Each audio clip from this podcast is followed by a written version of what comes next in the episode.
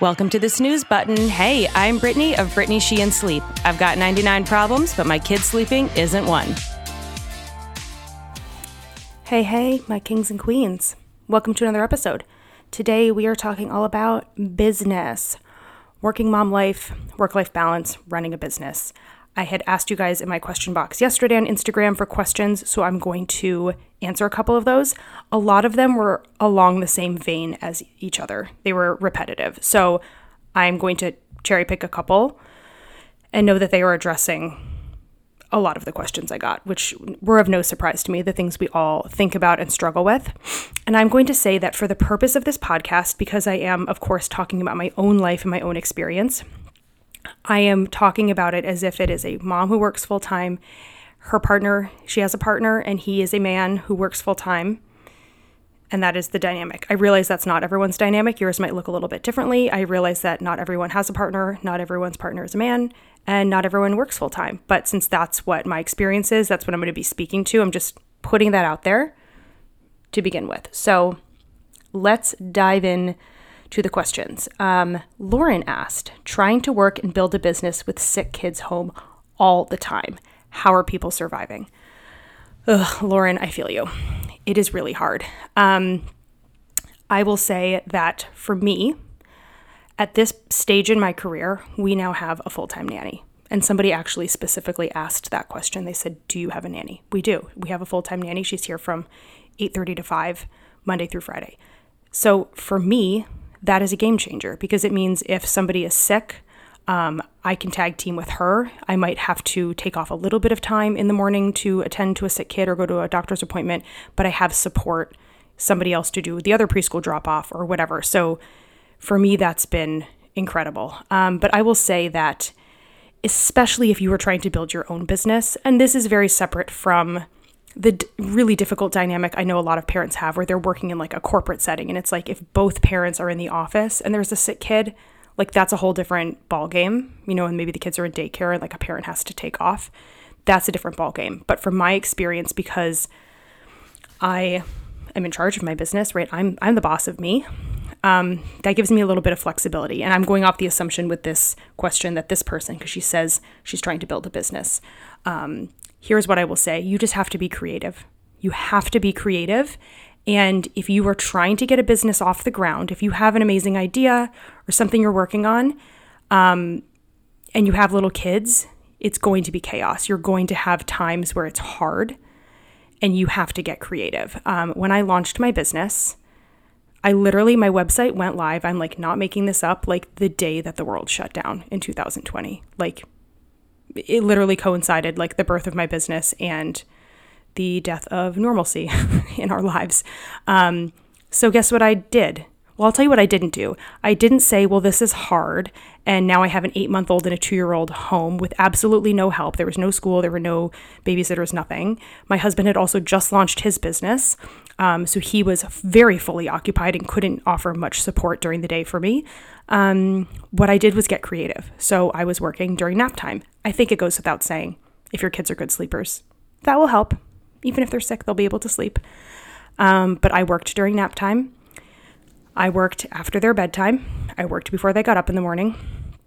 I remember at some point, like getting Alex, my husband, to agree to do a one hour walk. I still remember this crazy time. Do you guys remember lockdowns? Like wild. Here in California, we like basically weren't even allowed to leave the house. And I remember like between 11 and 12, I was like, you have to take them for a walk between 11 and 12. He would take them for a walk. And I got like that one extra hour where I would just like beat out as much stuff as I could. Um, but I think, you know, if you look at anybody who's successful in any area of starting their own company and you ask them what it was like at the beginning, no one is, was going to tell you that it was easy or simple or without its challenges. They all would tell you that they were working at midnight or that they were working at 6 a.m. or that they were working during nap time or they didn't get to go to a birthday party because they were doing this thing. Um, so I think if you want your business to be successful, you have to kind of plan for that. And I'm not trying to like glorify hustle culture or anything like that with what I'm saying. I think it's just a reality. It's really hard to start your own business. It's just really hard. You are all of the roles, right? You are IT, you are marketing, you are HR. Like you have to fill out all the forms, you have to do all the glitches, whatever. And it's hard. So I think that in, in some ways, that's a differentiator between a successful small business owner and an unsuccessful one is like you have to be willing to go the extra mile and you have to be willing to get creative when the timing when time is short and it and it's hard. So Susie asked, the feeling of never being enough for work or kids, it's hard to fix. Um, and somebody else, I put these together. Somebody else said, when does the guilt stop? Um, yeah, it's really hard. I think the guilt stops never, but I would challenge you that I don't think that's specific to working moms. I think no matter where you fall in the work spectrum, whether you're fully a state, you know, stay-at-home mom, whether you're a mom who works outside of the home, you know, is commuting um, somewhere and you're gone from, you know, six to six, anywhere in between, you're going to feel guilty about something. You know, I I think, and I, I'm oversimplifying here, and I'm not saying this is everyone's experience, but I think there are people who work really crazy hours as full time working moms who feel really guilty about not spending enough time with their kids. And then there's people who are stay at home moms who feel guilty that they're not contributing financially or guilty that they don't have anything, you know, exciting to talk about with their friends who have jobs or whatever. I think being guilty as a mom begins the minute your kids are born. Um, and what I like to remind clients, and I will say here, is that if you're thinking about it and worried about it, then you're doing a good job because nobody who is a terrible mother is worried about their parenting or is worried about their work as an employee, right? I actually kind of I stole that idea from something a friend said to me many years ago. I was stressed about something with my job, and she was like, "Brittany, if you're this worried about if you did XYZ right, then you're a good employee. Like a bad employee like wouldn't be eh, lamenting about this at brunch. They would just be like, having mimosas. Like the fact that you care means you're doing a good job. And I really think that's true. And I think it applies so much to parenting. There's this analogy I love too that maybe you've heard about the balls that you're juggling. And I can't remember where it came from, but it's great. And the idea is that every day you're going to have a bunch of balls that you have to juggle as a mom who has, you know, work outside the home and kids to take care of. And some of the balls are glass and some of the balls are plastic. And your job each day is to figure out which ones are glass because those are the ones you're not going to drop. And sometimes there'll be work things, and sometimes there will be family and kid things, right? Like you might have a really big presentation, and you know, one of your kids is a little bit under the weather, and you're like, I'm going to let the nanny take care of them, or I'm going to, you know, have my husband do XYZ, take them to the pediatrician because I really need to work on this presentation. But then you might also have days where you have a big client meeting, but it's your kid's like first ever ballet recital. And you're like, I'm going to miss this meeting because this is really important that I'm there for this first ever recital.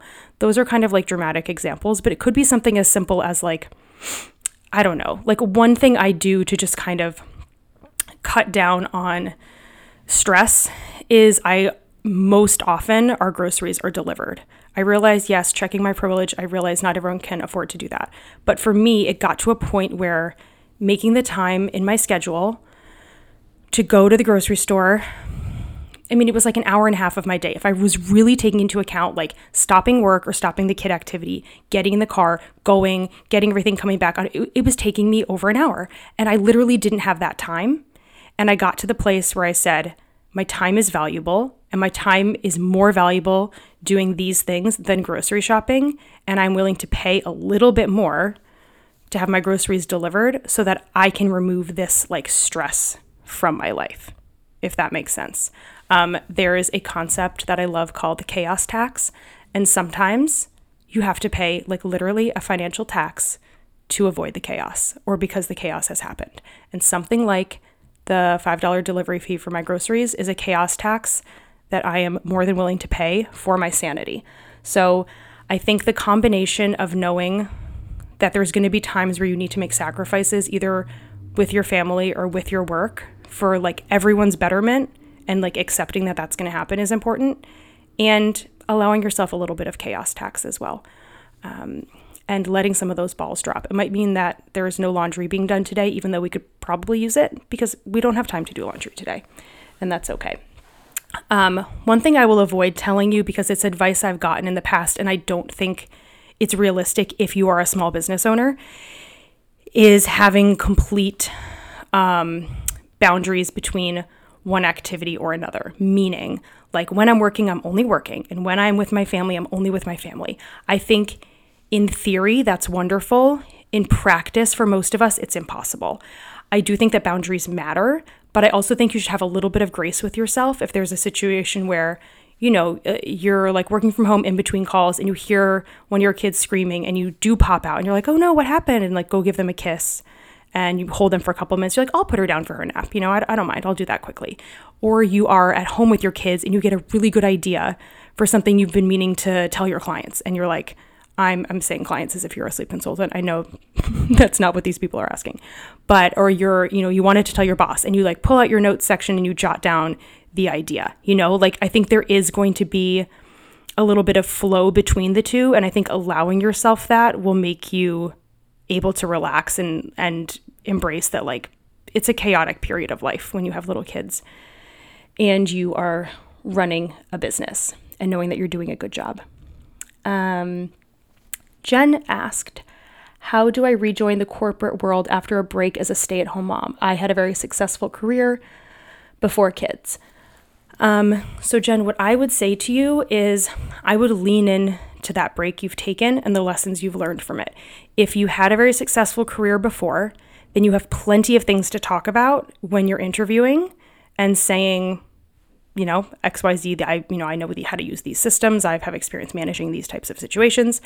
And then I would say, like prompted or unprompted, in the last two and a half years, my job has been running my household adding a new human to it and like how that's evolved for my life. I mean, who is better at time management, crisis management, husband management, changing, shifting priorities, let's say, when your kid starts having shifting priorities?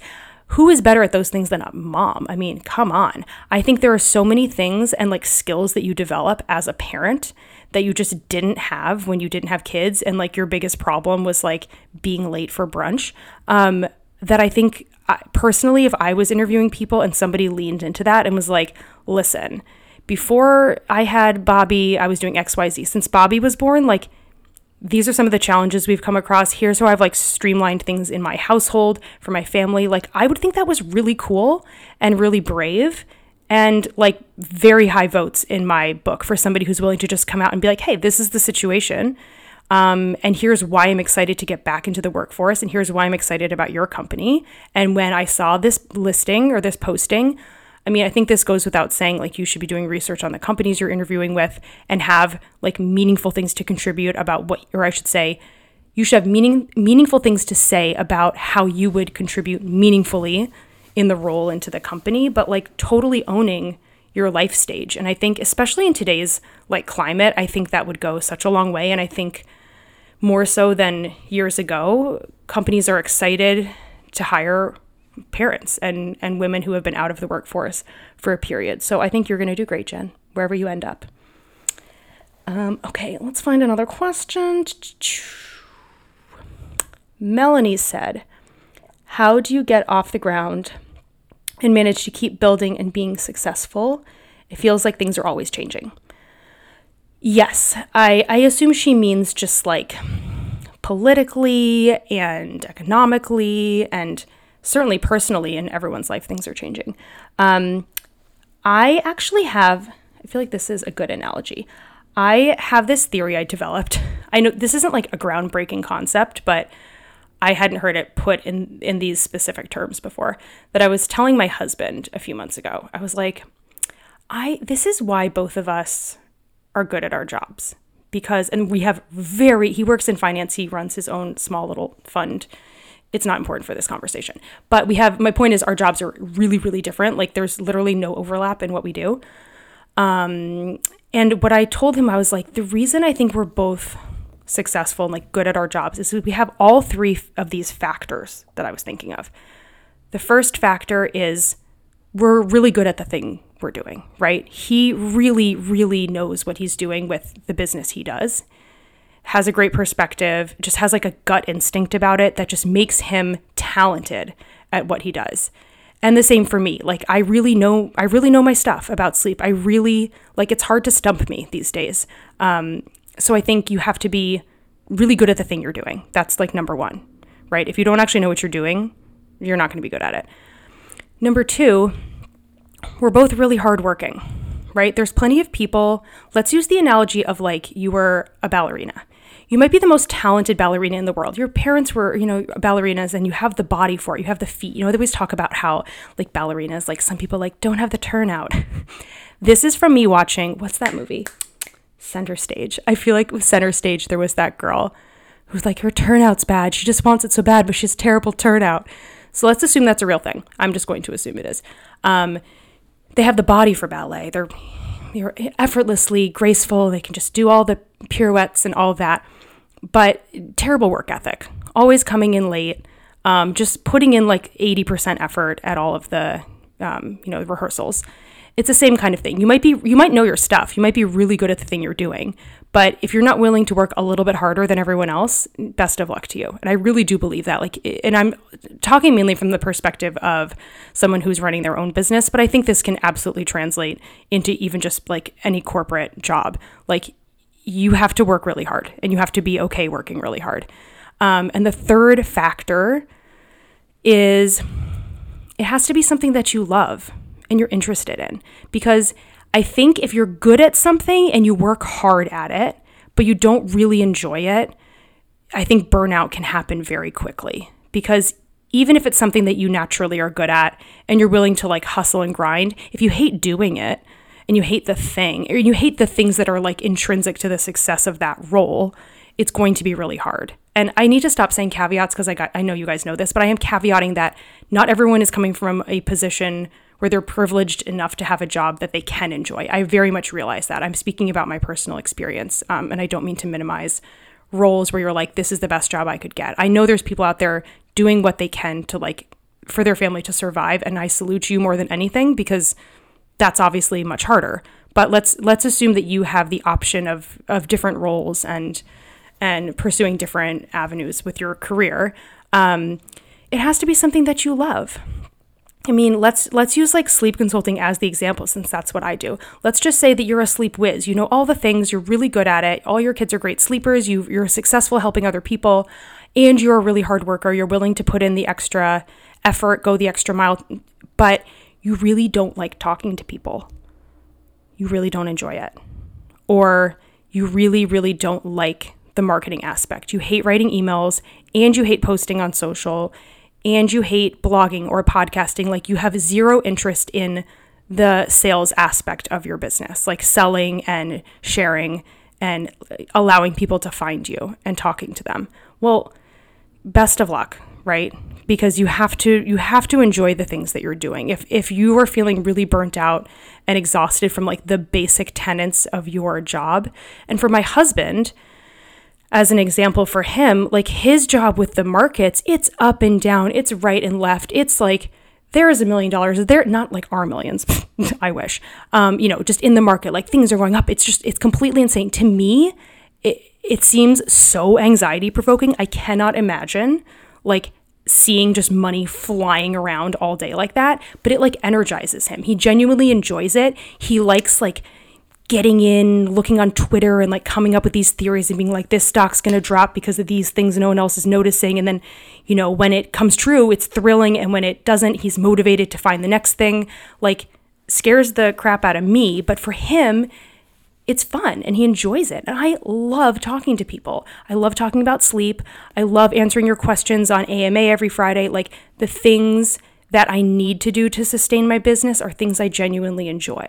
So since I'm willing to work hard at them and I'm good at it naturally, it, it's a winning mix. So I think that is how, from my humble opinion, like my humble perspective, that's how you can like get any business off the ground and sustain it because a lot of people are good at starting things and then 3 months later it drops off because they don't have the tenacity to sustain it. And I think if you have those three factors, you really can sustain a career that way.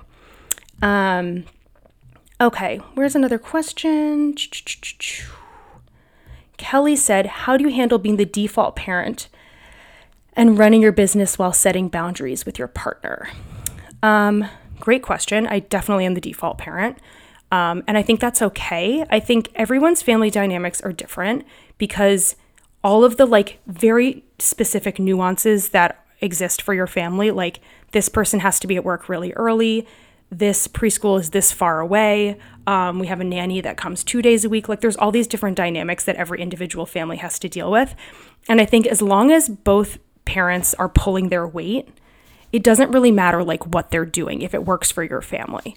And I've caught I've found myself like getting caught up in this and being like, "Oh, Alex never does that. Like this person's husband does XYZ." And then I'm like, "Brittany, stop." The thing that you just were thinking about is something you enjoy doing that is like a very natural part of our family's dynamic. And Alex does other things that are a natural part of our family's dynamic and that it works for us. So I don't think like I don't know if this is really answering the question. I don't think it not necessarily matters if you're the default parent or not, as long as you and your partner have respect for each other and you both have space to do your own thing.